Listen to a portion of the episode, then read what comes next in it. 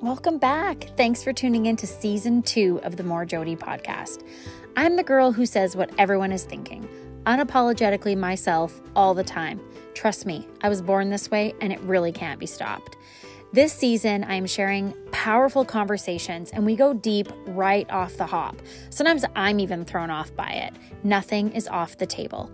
The goal of this podcast is that you will laugh cry, and realize that you're not alone in your struggles, your challenges, your hopes, your dreams. But I have a warning for you. These conversations will make you want to do more, dig deeper, get honest and curious with yourself, and live braver, bolder lives. Thanks for coming along for the ride. You guys, today I have Jeremy Allen on the podcast. First of all, the first male to grace the face of the Jody podcast. And he is a grief educator. He owns a funeral home and he does all the things at the funeral home, even the makeup, which you'll find out in episode two. Um, he is here to educate us on grief and the importance of embracing tough conversations with all of our own raw and real imperfection. You guys, it's so freeing. This conversation helps you see that we're just humans doing our best. And that's what we need to just keep doing and being the bravest we can be um, to further all of our relationships and help those that we love through grief and help ourselves through grief. Um, he's a father of three. He has a wonderful wife, Bailey Allen, who was on the podcast here recently. And his goal with Death Ed is to be able to show all of us and our children that it's possible to remove the fear from grief and loss without eliminating emotion and he's unstoppable. He's going to change the world. And I'm so excited and honored to have him on the podcast today. I will let you know this is a two part series. There was no natural way to break up this episode. Jeremy and I could talk for days. So it is abruptly cut off, and you'll just have to wait for the rest of the good stuff next week. And I hope you enjoy it. I know you will. Jeremy Allen. Jeremy Allen, the first man to ever grace the More Jody podcast. How are you doing? I'm so good. I'm excited to be here. Oh, do you feel super me. famous? Like to be the first man uh, that I trust I in this a, space? Yeah. I think it's an incredibly huge deal. Uh, from a from a lens or from a perspective of I just have such an incredible amount of respect and, and gratitude and I learned so much uh, from working in environments with with women, and so to have the opportunity, hopefully, to contribute back uh, to a space that uh, so clearly is safe and uplifts yeah women. Uh, just happy to be here. Well, I'm thrilled to have you. And first of all, changing the death care game is one of yeah. your so one of your slogans. It's on your coffee mug. It, right? It is. Yeah. It's one of your slogans. And I was like writing down my intro for you, and I'm like, you're making grief great again. And I was like, yeah. maybe not, maybe not again, maybe let's, for the first time. Well, yeah. Let's not put it in white letters on a red hat and, yeah. and make it Trumpy. Uh, but yeah, you know, like would love to definitely elaborate on like, you know, I've been in funeral service for the better part of my adult life. Like basic, I've been, I'm 36 and I've been doing it for over 16 years. So really it's as an adult, it's the only life I've really known. And like, definitely have just been the guy that over those 16 years is like the drunk one on Thursday nights talking about how we're going to change the face of funeral service, you know, like, and like, legit like that is just like my thursday night thing at conventions is just like we're just going to get a little wasted and we're just going to talk about how much opportunity we have to change the wisp world of grief that we're working in i think so. i think it's so cool and it's such a, a niche that like no one's I love anytime someone wants to have conversations that other people don't want to engage in. Like mm-hmm. that, that and, and you're you're encouraging us all to, you know, look inside ourselves and think differently. And I'm so fired up about that because I think we do view most things with a very finite window you know we we think mm-hmm. more mm-hmm. in mortal terms and um, and then when you see people who are you know motivated by fear and how you can motivate people by fear well if you can terrify them of dying right or of even having the conversation around grief and stuff like that mm-hmm. i think you're just opening such an important dialogue and so i'm really excited to have you on here fun facts we have the same birthday which is yeah pretty that exciting. is it is kind of neat you know like may 6th is when legends were born. You right? Know, just yeah. definitely. definitely May 6th is when legends were born. But it was so funny because um now I'll say I had your wife on a few weeks ago and I adore yeah. her. And as her and I chat, it's like you and I are like the same. Like we're very, very similar, which is super funny. Everything I would ask her, she's like, "Yeah, that's my husband. He's kind of like that." So we definitely have a lot of similarities, which is fun. Um, but yeah, you're you're showing us that someone doesn't need to be afraid to talk about grief, and we can and we should. And you're normalizing it and drawing drawing attention to the importance of the conversation. And I just, I just want to say thank you. But my first question was so tell us a little bit about Jer, his work, his life, and what makes such a fun, vibrant guy pick funerals as a career. Yeah, I so it's not a it's it's not a fairy tale. Like it wasn't like I didn't grow up my whole life thinking this is what I was going to do. And and in fairness to that, I think it would be weird if kids thought they were going to be a funeral director when they grew up. Um, we're trying to change the narrative of that, like you know, right. through you know through making it, you know, through hard conversations and through showing them, you know, the value of what it looks like, you know, to be a funeral director within the funeral profession. Yeah, I would love it to become a much more plausible mm-hmm. um, career choice for young people, right? I think there's so much that it has to offer. Um, but yeah, so for me getting into it, really what it came down to was uh, when I was 18 years old, uh, was kind of set to graduate high school um i uh, i i got caught cheating on my social 30 diploma oh, almost got expelled. Yeah my dad was the vice principal of the school that i was going to so it was like there was some shit attached to that really poor oh, decision that i had super made. super funny.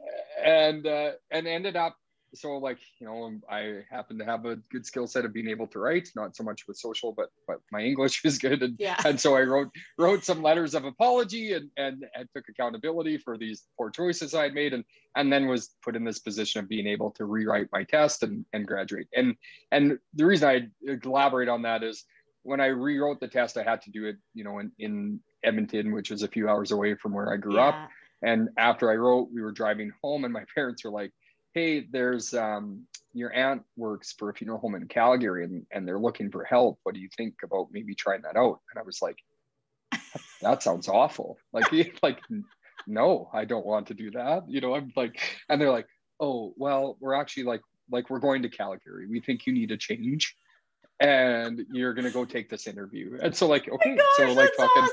yeah, swung, swung by the house, grabbed my, you know, my grad suit and headed down to Calgary and like ended up uh, you know doing this interview with this guy whose name is Ernie and and like the funeral home there is like considerably different than the funeral home that that I own and operate.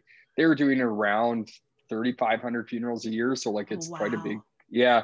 And like I remember sitting down with this guy and it was like I had a terrible driving record. You know, I did not have a, a real sweet uh, high school diploma or whatever, like yeah. the, the sheet of, you know, showing all my marks. Like, I mean, I was coming in with some reasonably flawed characteristics into what was traditionally like, and, and still continues to be a very professional environment. Yes. Right? Yeah. And so this Ernie, like, just was such an intimidating guy. Like he owned the funeral home and, and he did my entry, uh, like my entry interview.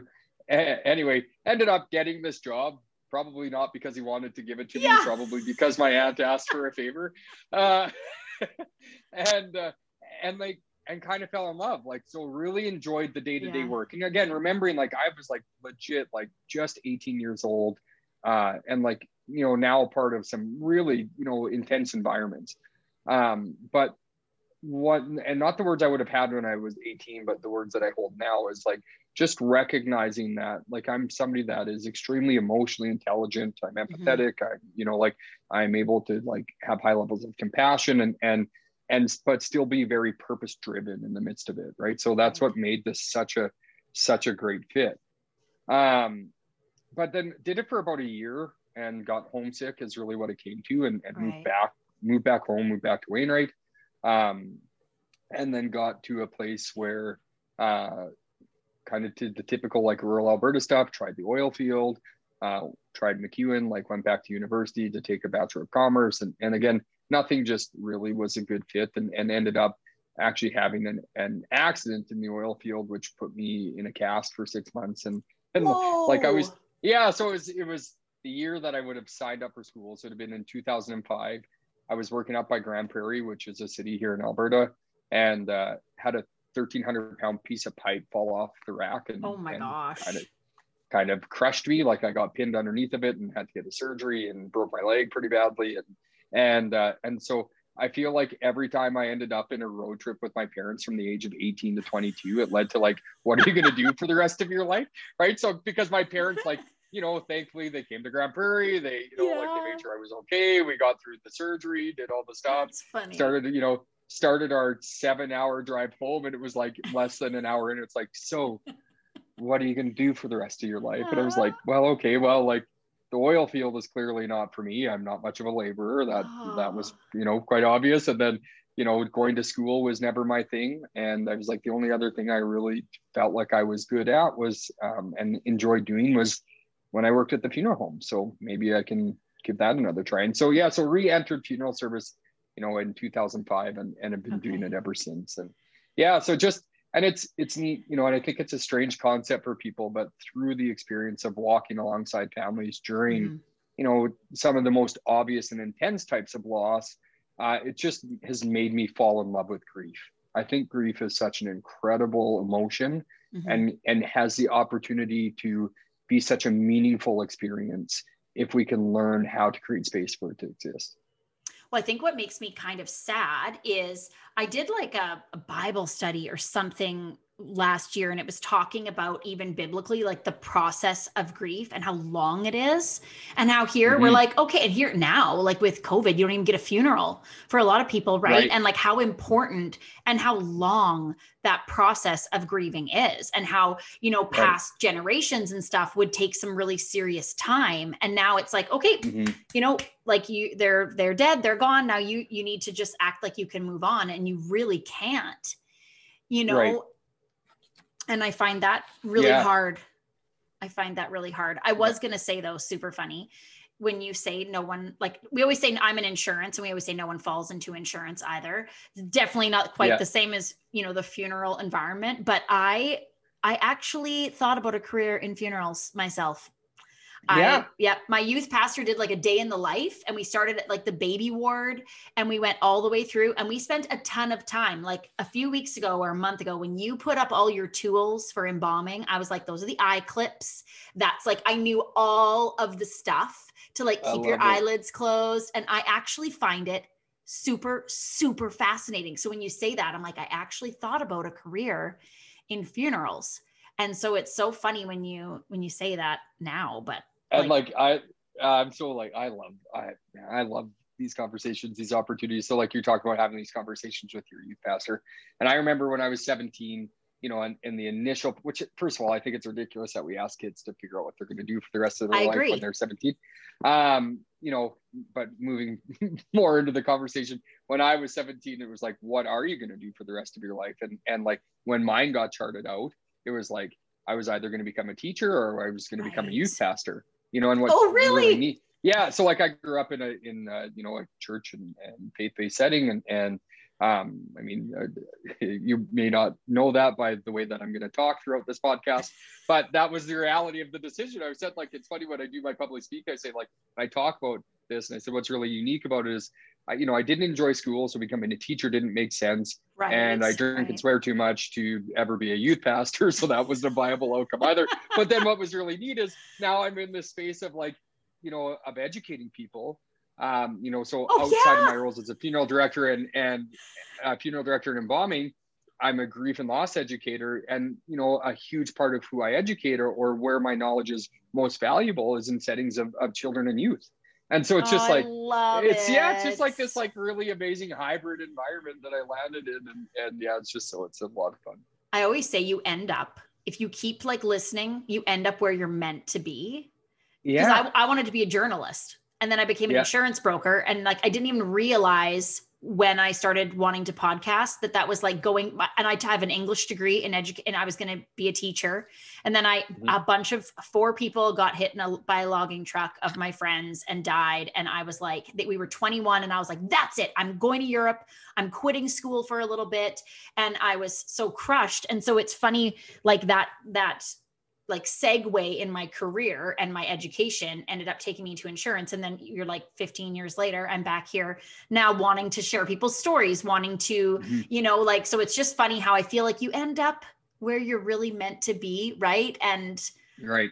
I think that's i'm with you i think that's yeah like powerful. and again like regardless of like belief systems it's just um it's i think there's a higher power. You know i i I call mine God. I, I'm uninvested in what other people's higher power is um, you know, and, and I think it's just really neat that again, exactly what you said, you end up landing in this mm-hmm. space that, you know, that you actively have to work towards, but yeah. if you do that, you'll, you'll end up where you're supposed to be. So, well, I, I do, I think, um, I'm even going to jump a little bit ahead here, but when I said that I lost those friends at 21, mm-hmm. they were mm-hmm. on the way home from Camp Caroline and they were, um, like just my friend's mom was driving. Like you always think kids mm-hmm. are going to crash, right? Not grown ups or mm-hmm. whatever. And we don't know if she fell asleep or what happened, but um, but before that, starting from when I was 12, I lost someone every year.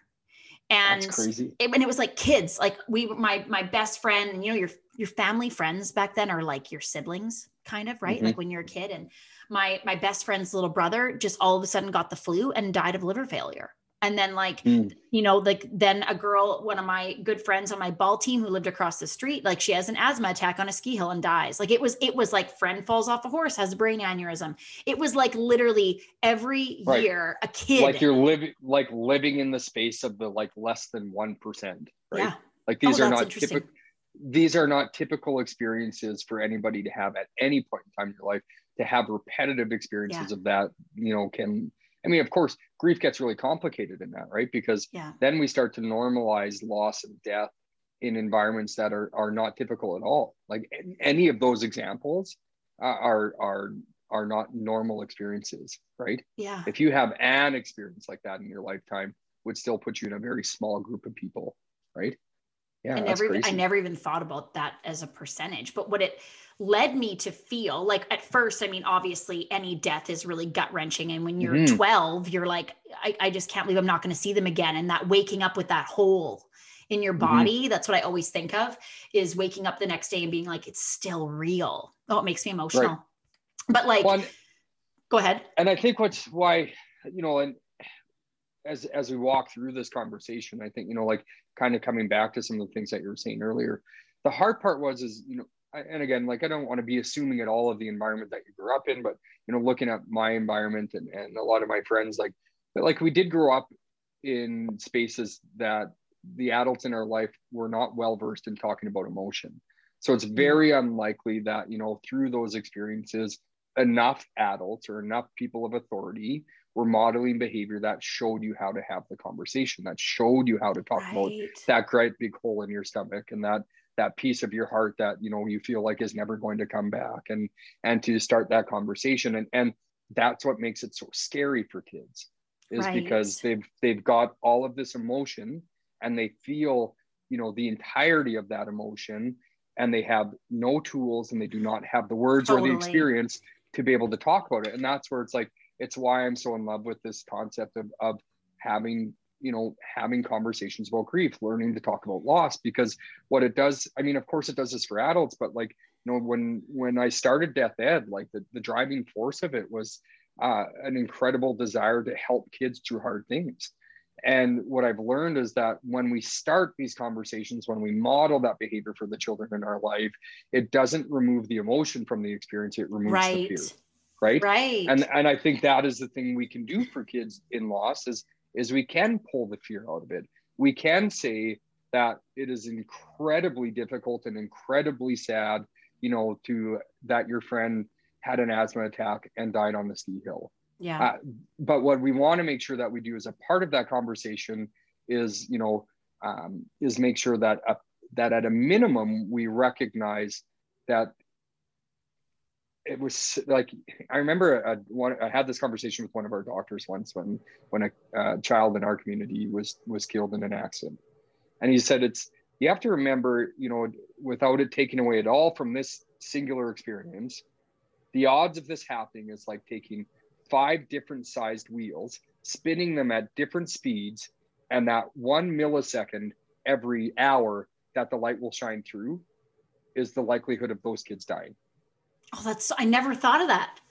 Right. And so, Yeah. and if we can, ex- and if we can say that to kids, to say it doesn't, this isn't a tool to make this less sad.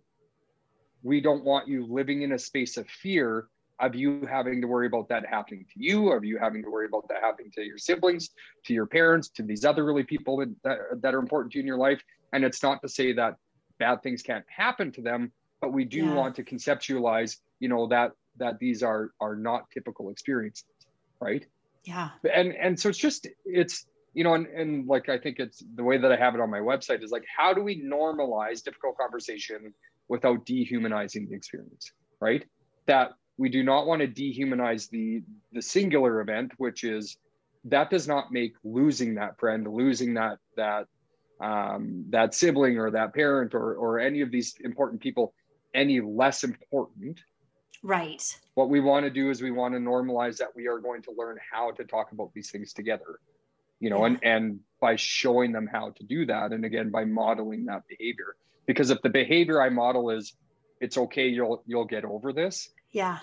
you know like the generational impact of that is is incredibly significant right And I think so many people are worried about get, the preoccupation is getting it wrong. right Right. Like, and I, yeah. I should have asked you at the beginning of this is it like is there a colorful language disclaimer like is there a like a, I you just be be, Jeremy. You Okay. just be, I'll So, put a warning up at the beginning. You just say whatever Okay, you want to say. You're going to need to. Yeah. Okay. Good. Um, I think parents, as parents, like we have three kids of our own. Um, I think we're constantly afraid of fucking up, yeah. and I think especially when we enter into extremely difficult or emotional environments, we're always afraid of saying the wrong thing. And to me, the only time you get it wrong is when you don't say anything at all. I agree. Yeah, I agree. Because what kids will do is when you enter with authenticity and when you lead with vulnerability, they'll allow you to get it wrong when they see that you're trying. yeah. Yeah. Right. And and they'll let you find your footing. They'll let you find your words and they'll let you show them what does it look like to try and have a conversation like this when nobody knows what the hell they're talking about Yeah. and and i think like for them to even see us try to figure this out in front of them is what leads to such incredible learning environments right Yeah. and so i just like when you're talking to your own kids or if you're talking to other kids in your life if you're an educator whoever you are the only time i think like worst case scenario is you say nothing Yes. because if my kids go to bed that night or my kids go to school that day or they go wherever then what we leave them with is we leave them with their imagination Yeah. and their imaginations are are are going to be flawed as a result of social media as a result of of watching netflix as a result of you know like Yeah. they're going to start pulling information from spaces that are likely not taking realistic approaches to what happens when somebody dies or what happens Yeah. when you know somebody gets divorced or when something right like it's just like so then they start then they create the narrative of the story versus us actually being able to give them good solid information to start the conversation off of. Well, and I know this is a conversation more about grief, but it makes me think how um how many people don't want to talk to their kids about sex, about all sorts of things and it's either around their own shame that stops them, Mm. right? Right. Or I taught my kids last week where baby comes from and when I told my sister after I think she was like but I was like it's going to what I'm going to tell you is about to blow your mind and it all started that's literally what I said, but it all started with what does the F word mean? And I was like, Right. oh, well, it's a really rude word for sex. Do you know what sex is? And they're eight and 10, and they're like, Yeah. no, we don't know what sex is. And I've been, I want to be the one, like, I, I think kids need brave grown-ups. And I've been Right. like, I'll tell you, but I kept saying to my 10 year old, I want to tell you where babies come from. He's like, I don't want to know. But then he wanted to know what the F word meant and he didn't know where it was going to lead. So then I said, but I want them to hear from a real source right. Like I want them to hear from me. So then when when they said they wanted to know what sex meant, I was like, okay, this is gonna blow your mind. And they're like, what? Yeah. I said, wieners go into vaginas. And they were like, what the youngest was like, wieners kiss vaginas, he says, and he can't stop laughing. He can't stop laughing. And we howled and and it, yeah, it wasn't um, a professional fancy way to tell your kids, but I just was like, right it's just like a puzzle. Like, and they but were like, but it's genuine yeah. and yeah. the thing is is like you know like this is the thing about you know like when when we the adults in these kids lives are willing to be yeah. vulnerable right those are vulnerable conversations is is my opinion yeah. So when we, you know, and, and this is what happens every single time. You know, I use this when I do professional development, uh, like speaking engagements and things like that. You know, one of the main takeaways is when you learn to lead with excruciating vulnerability, yeah. It creates a connection. Once we're connected, we start to build a relationship. And if I build a relationship with you, you'll actually let me teach you about the thing that we're here to talk about. Right? Totally. Every single time. And like that, of course, that reapplies to our own kids, yeah. you know, because yes, we have a pre existing relationship with them, not when it comes to talking about sex, right? Yeah.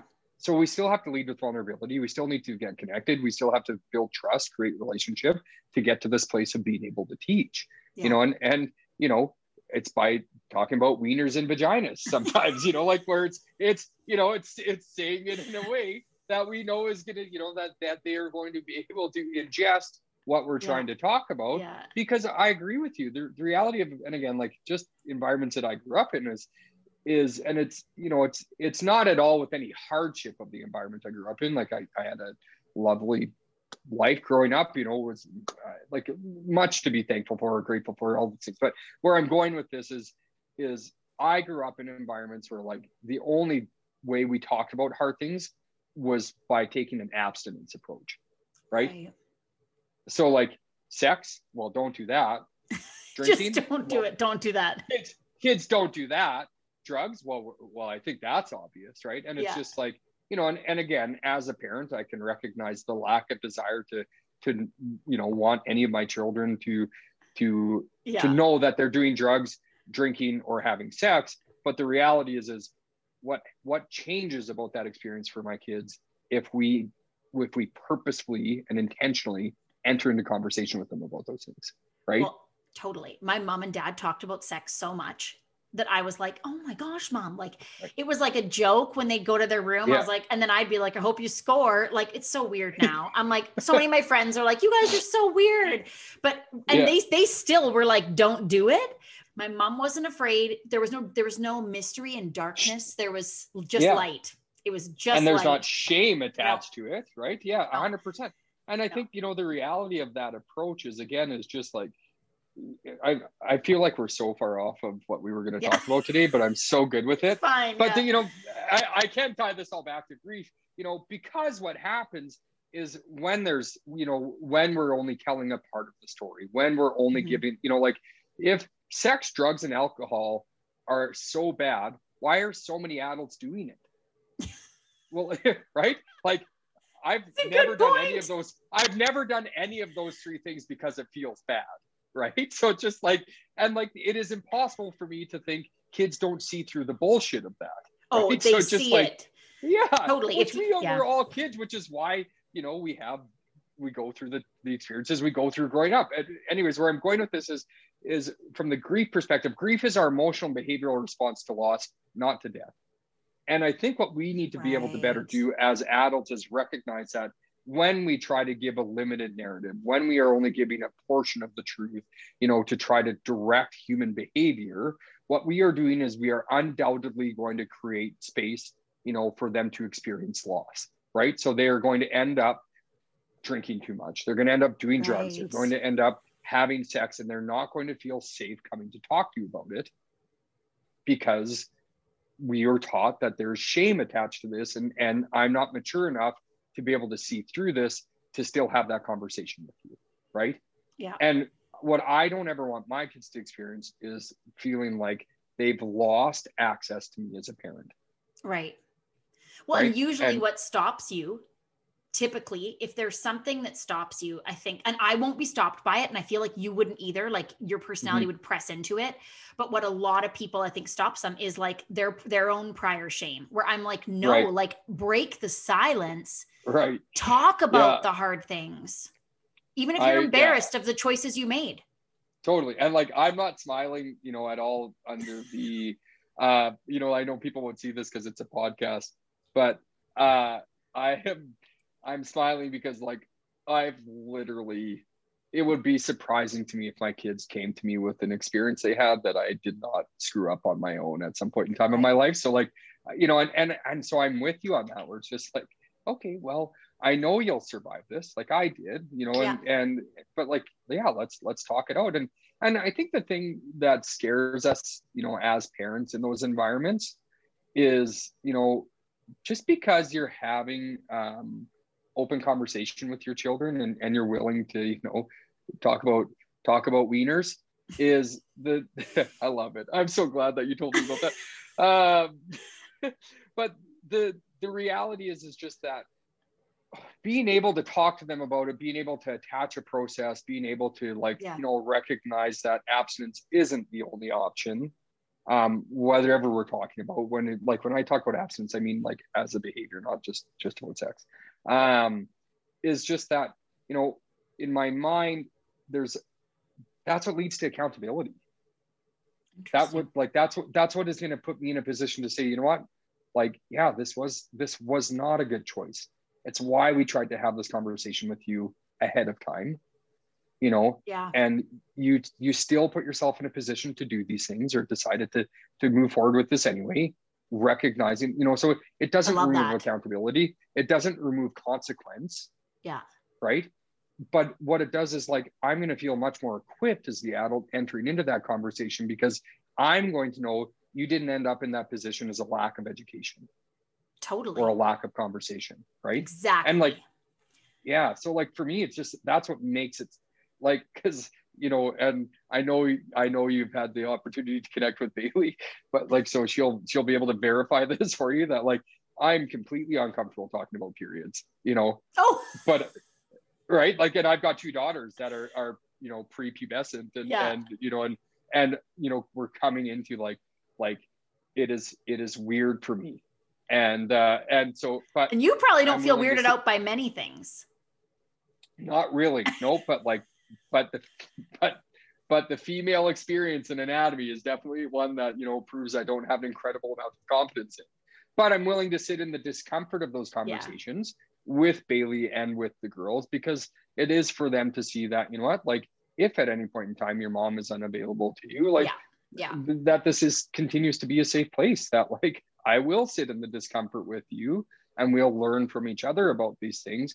Because again, if if at some point in time, and, and realistically, I think when at some point in time you end up doing something you wish you wouldn't have done or or you know feeling unsafe or or whatever it is, I want us to have like created an environment that again and and I just you know I want to try to stay focused on on probably why you had me on here, which was this. Oh, I'm this, fine. This space of grief and loss, but like I think I'm so invested in that because like I understand how I'm going to call it emotional trauma, right? When we have mm-hmm. kids that grow up that feel like they can't talk about things that have happened in their life, and then they are forced to carry that with them for the rest of their lives, or until somebody, you know, creates a safe place for them to eventually yeah. talk about it, it has such huge impact on everything yeah right and like and like then they lose somebody that's important to them and then you know like so then somebody does die and now i'm carrying this this other completely different type of, of emotional trauma with me and that is going to change the lens of how i'm able to walk through grief and loss and if i'm now unable to enter into a place of grief you know with a reasonable amount of health grief is undeniable undeniably going to be the like when when you lose somebody you love or that is important to you to death will undeniably be some of the hardest things that you ever experience. Yeah. And and the reality of that is because it's not a singular event and it's not something like grief it doesn't have an end right? right? So right. even like where it's like 20 what did you say like 15 years later or whatever it is since you know these four friends of yours were killed in that accident or however many years it's been since the person fell off the horse or was yeah. in the skiing accident you know or all of these things the thing is you know what's really unique about grief is is even though of course you've learned how to move forward with those with that grief with that loss you know at any point in time we can re-enter the entirety of the emotion mm-hmm. of what it is to miss these people that we love so much yeah. right and and so just you know i think bringing that back into the space of you know why i'm willing to you know to take the exit ramp and talk about having difficult conversations with our kids in these other environments, talking about sex, talking about drugs, talking about alcohol, you know, and, and whatever it is, you know because that's going to like that's practice for us yeah parents that's our opportunity to talk to them about things that are far easier to control the Yeah. narrative of yeah than when somebody dies Yeah. or when you know or when they end up getting out of an unhealthy relationship or you know like Yeah. when we get into these very um, complicated conversations we'll have had the practice of knowing how to talk to our kids about hard things yeah right so like yeah i think uh, again like it, it i think as as funny as it sounds I, I think it's it's they're completely connected to one another that you know if you want to be able to to have conversation with your kids about when they walk through the hardest things Mhm. engage with them in the things that you know that you have the choice to be a part of right well and the more discomfort you feel the more important the conversation oh 100% right like Yeah. i Yeah. totally agree and i feel like you should invite me over for a family zoom call to talk about periods because i had a grade four teacher who was like you're going to become a woman and like as much as my dad and my brother didn't want to know i like came down the stairs and i was like guys i am a lady i was so Yeah. i still get excited to get my period i know it's super weird but to me it means i'm healthy i'm alive like it's so funny Right. He changed that mindset for me. And like all my girlfriends think it's ridiculous, but I'm like, Mrs. Ryerchuk, may she rest in peace, because I'm sure she's gone now. But yeah she but she was willing to like look at the flip side, change the narrative Right. around what it was, and just say, like, this is a beautiful thing that means you're healthy and your body's functioning, doing what it's supposed to. And I, it totally like I still see it as a really good thing. So definitely. yeah and and i'm like and i think it's amazing and like to give you the you know the other side of that perspective so like say sex ed for example well my dad who was an educator was my grade seven sex ed teacher Oh. so not only did i have to learn about it from my dad i had to Oh. learn about it from my dad in front of my peers which just made it incredibly like like i'll never forget the worst part of the experience was was absolutely when for whatever goddamn reason in the curriculum they talked about like you know men being stimulated versus women being stimulated. And he used the metaphor of men being like a microwave things cook really fast and women are more like pro- pot or crock pots. You know it's more of a slow cook. And i was Oh my like oh my god. Oh, can we yeah i was just like this is that's this is special. unreasonable. It's really is difficult for me to not reapply this into our home environment. Uh i think i need to talk to somebody. You're like, so when mom makes chili in the crock pot and dad uses the frying is pan. that yeah is that how long sex takes? Uh, oh my gosh, that's so Right. funny. i know so it's just like so again it's why it's like yeah do i think these conversations are important absolutely because again this is how Yeah. we get to practice having having hard conversations with our kids because you know uh, we didn't talk about it when we got home because the only person less comfortable talking about that stuff than me at that stage was my dad and uh but but again because we didn't you know what that did is that created an environment where it's like Yeah. okay well we all know these things exist but we're not going to talk about Right. and you know and are there environments kids will survive and and and probably be okay with um, taking that approach likely but we are going to enter into much more complicated things like human Yeah. life is is extraordinary but it can be really hard at times and so if that is you know in a lot of spaces where it's just like well i guess we just don't talk about hard stuff right that's- Yeah. that is the behavior that gets modeled to me in in those experiences and it's not that we can't talk about like when i was 14 i had a cousin that died and and it wasn't that we weren't shown or able to have emotion about it. But again looking back at it like did we really talk about that emotion? Did we really honor the system of grief being you know like you talked about like historically where it was just like you know and and depending on cultures depending on religions you know depending on so many things it was like you know you are to go into mourning for x amount of days. You are to you know right. you know symbols of mourning wear black and and you know and we'll meet in the streets and and we're going to light these candles we're going to do all these things and and and you know there's really so much of that is almost non-existent now Yeah. in north america like the, north america i wouldn't even i would have a hard time saying that there is a grief culture i think the grief culture that exists in north america um, is is that it's this we need to move on mentality Yeah. And uh, one of my favorite TED Talks that I've watched was this lady, her name's Nora McInerney. And uh, she has a podcast called Terrible Thanks for Asking. But what she talks about is she says, you know, we don't ever move on from our grief. We learn to move forward with it. Yeah. Right. You learn to live. You know, that it. are, yeah. And, you know, I saw this, this, uh, this image the other day of it's, we, our grief doesn't shrink and it's too bad. you know, like I know I'm just sitting here watching my hand gestures, realizing this is going to be a podcast. Nobody can see what I do, but you know, use your imagination and, and watch, you know, like, um, people will think what happens that over time, you know, our grief starts to shrink, right? You know, that it becomes less which makes it easier to you know to move on or to move forward. Um, but what happens is is i you know it's completely my belief that like our grief never diminishes. I think we grow around our grief.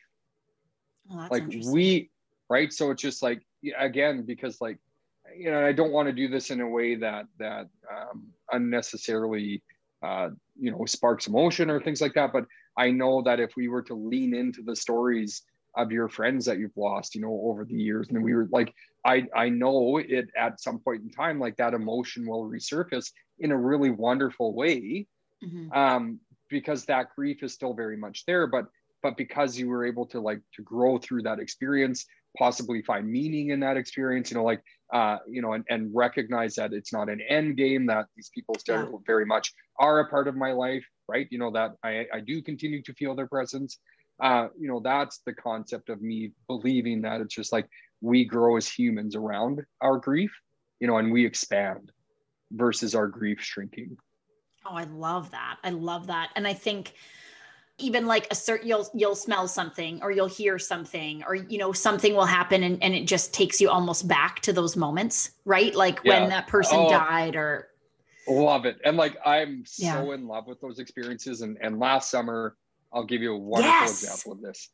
Yes. Last summer we were on a we uh like we're we're like we're nature people. We love to camp, like you know, and, and we especially love like being in mountain settings. Um last summer we were in Revelstoke and uh, like we were from Revelstoke going to Osoyoos and uh, I got up before everybody else and, and I was just like, you know what, I'm gonna run, I'm gonna fuel up the truck, I'm gonna grab coffee for Bailey and I, get the kids some breakfast so that when I come back, we can just pack up the trailer and, and hit the road. Anyways, I'm driving through Revy and like just looked out my window and like this the way like it was just like picturesque like the oh, yeah, like was beautiful. just like loving it right and like out of nowhere and i mean like nowhere i started thinking about my grandma Allen. like and and this is the grandma that like I'd spent an incredible amount of time with growing up and I was just and like she died in 2009 so this is like this is 11 years later and like and i start thinking about her and i start thinking about this trip that we're on and like this time that we're having and like how like how she would have just loved to know that we were having this experience and yeah. like i would have loved to have like told her about it and like and i started like fucking ugly crying like and like i was like so overcome with emotion yeah because like I genuinely like felt like felt her presence. Like it was like it was and like I'm driving down the highway like trying to get from one end of Revy to the other like and I'm sure the guy yeah the guy beside me is probably like that guy's wife and kids must have just left. Like this guy's in bad shape you know like like I'm weeping behind the wheel of my truck you know trying to get to McDonald's for some breakfast. And uh and like you know people like you tell those stories and they're just like oh it's you know how sad or how and it's like it's, it's not good. It is it is so, so incredibly joyful to me yeah. to have those experiences still. And the reason is that like it had been so long since I had truly like like I feel her presence like in my entire being in those moments. So I think grief connects us. I think grief yeah. becomes the space, you know, that we can continue to pursue relationship with these people that we love so much. Yeah. Right. You know, like and and maybe at some point in time that that stops or that becomes less and that will actually create a different type of grief for me because it'll be i'll miss having had those experiences yeah right yeah. You know, like I, I don't want those to go away. I mean, I don't want to live out of that place. I don't want to cry no. every time I go to McDonald's. But you know, I, I uh, you know, but but I yeah, I definitely like I want to be able to like walk into walk into somebody's house and, and Yeah. smell a familiar smell and, and it spark a memory of somebody that that I love or or somebody that you know was important to me or or is important to me, right? You know, so yeah, I just think I think grief has the ability um, to be present, you know, and I think our loved ones have the ability to continue to have presence and and these friends and these people that even though that is a lifetime ago, you know, um, Yeah. when we have the opportunity to say their name, when we have the opportunity Yeah. to to talk about them, you know, like I just think it changes the whole experience if we create space for them to to still exist. I feel like so often in that moment, you're like, oh, I should pull myself together. Like, or people, you Right. might not think that, but people would think that. And that's where I'm like, no, like just be in that moment, ball your eyes out, sob that Mhm. gut wrenching sob, right? Mhm. Because to have loved and lost is like you're Mhm. so lucky that you loved, you know, like that, that you had that grandma. yeah you know the the thing i absolutely know about grief is we experience loss to the level in which we experience relationship. Meaning Yeah. the reason i miss my grandma so much is because she took the time to be a grandma. She took the time to be a mom. She took the time to be these things to the people that were important to her. And so that makes her very missable. And Yeah. and exactly complementing what you're saying is just like what i've learned in in my career as a funeral director is not everybody does that Yeah. not everybody intentionally invests into relationship into meaningful relationship Yeah. right so yeah i i mean if if you are if and i don't want to you know blanket this because there's there's a, obviously a lot of of um, there are a lot of things that would impact um, grief but typically we we don't experience high levels of grief high levels of loss for people that that weren't invested in us right Yeah. or weren't Totally. invested in the relationship and like and that doesn't matter who it is it could be a parent if you had a, an absent parent and you know you're probably more likely to grieve the fact that they didn't have a relationship with you Yeah. than you are to grieve them being gone right Totally. like you're you're you're gonna grieve the thing that that was never a part of that relationship yeah. Even even there's so much shame around that i know um, a girl at work her husband his mom died and then his Mhm. dog died and his dog dying was far worse than his mom dying and he felt so bad that he's like literally this little dog that i've had for 13 years it rocked me to my core it was easier when my Right. mom died and he's like and i feel so bad about it right but it's Right. it's like you said it's based on how how did you say that the the amount So, of like- yeah so like the intentional effort right or like Yeah. so like meaning so like we again we experience loss to the level in which we experience relationship Right, you know, right. and and that relationship is based off of you know for me again like not for everybody but for me it's just like who are the people that are intentionally engaging in meaningful relationship you know that i feel genuine that they want to be a part of my life right totally you know and, and w- without knowing the history of you know this this this guy's relationship with his mom versus his dog you know but but the reality is is like you know if if you have a parent or if you have somebody that was never a safe place for you Yeah. that Yeah. that you know that that didn't invest into that relationship you know it, it just makes sense to me Yeah. you know i'm i'm sure i could dig deeper into that like oh yeah how much that dog ties into the relationship with the mom somewhere but but yeah at the surface of it, yeah, I, I agree because it's just like, you know, I'm sure that dog was always really wonderful to him and excited to see him. And, and you know, like, and so, yeah, that that's a very missable quality when you had a person, a human being in your Yeah. life that was not seemingly as interested in you as this dog was. Well and i think Right. normalizing the fact that like sometimes people die and they're relieved like if you have Right. an abusive spouse that dies or if you Right. have you know someone who's super manip- manip- manip- whoa, Yeah. manipulates you your whole life right, Right. Like there's going to be relief and then we need to take the shame out of that so you're allowed to feel that yeah Oh, yeah. Glad you said that because, like, here's one of the one of my, you know, another favorite part of grief of mine is, I think what people don't recognize is grief is one of the few places that two emotions can not just exist in the same conversation; they can be a part of the same moment, right? So you talk about like, say, the abusive relationship or manipulative relationship, where just like, you know, and I think what's hard for other people to see is is there i think people don't recognize the contrasting emotion meaning I can be completely relieved that that person is is gone, gone. Or, yeah. and, and not necessarily died like you know maybe you left like it's a divorce you know or, or like you finally got out of that relationship you know and, and let's use that as an example because it's, it's a wonderful alternative to just talking about when somebody dies um, and and why grief is still so relevant so the the the contrasting emotion of that where cognitively i'm very aware that this was an unhealthy relationship, that this is something right. that controlled me, that they were manipulative, that that whether it was physically or mentally, there was abusive qualities to the relationship. You know that that it's easy for me to cognitively recognize um, that I needed to get out of this, right? Right. And so when I do get out of it, there is relief. But it's also accompanied in the exact same moment by complete devastation and sadness, right? Yeah and like that that both of those emotion to me can live in the exact same space that neither one you know needs you know needs to be explained because it's it's obvious why you needed to get out it's why why there would be a relief attached to it like and if if they did die you know if it was like right. the end of a really long right you know that's just like just like that sense of of knowing that that part of your life is over now but right. still sad you know sad because nobody enters into relationship you know under the impression it's going to go so terribly right? Right. So yeah i just think it's it's important for us to learn to recognize. And, and another example of that is like you know it's i think of like my other grandmother when she passed away like she had dementia and dementia and alzheimer's you know and, and i remember going to the hospital to to when she died and and um, i happened to be the funeral director that that helped take care of her. Um, and I remember walking into the room and, and again, this, this complete sadness that my grandmother had died accompanied by incredible relief that, right. you know, that, that, that part of her life was over because she was no longer my grandma.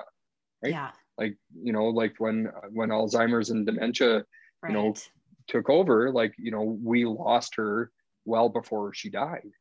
And so like, yeah, it's that sadness and, and relief or, or, you know, like there's just so many different types of emotions we could insert into the conversation but i think really important to recognize that again grief is a space that you know two contrasting emotions cannot just be a part of the same conversation. I think they can be a part of the exact same moment. Which is it's i even thought about that after. I'm like yeah when you said that about like a disease or something that someone's had mm. right? Where you're like yeah they're like the person dying often wants to go right? Like mm-hmm. they're they're exhausted they're tired they're sad. Even there's there's relief for the people the caregivers there's relief for them. But yeah that still exists in the same moment as the grief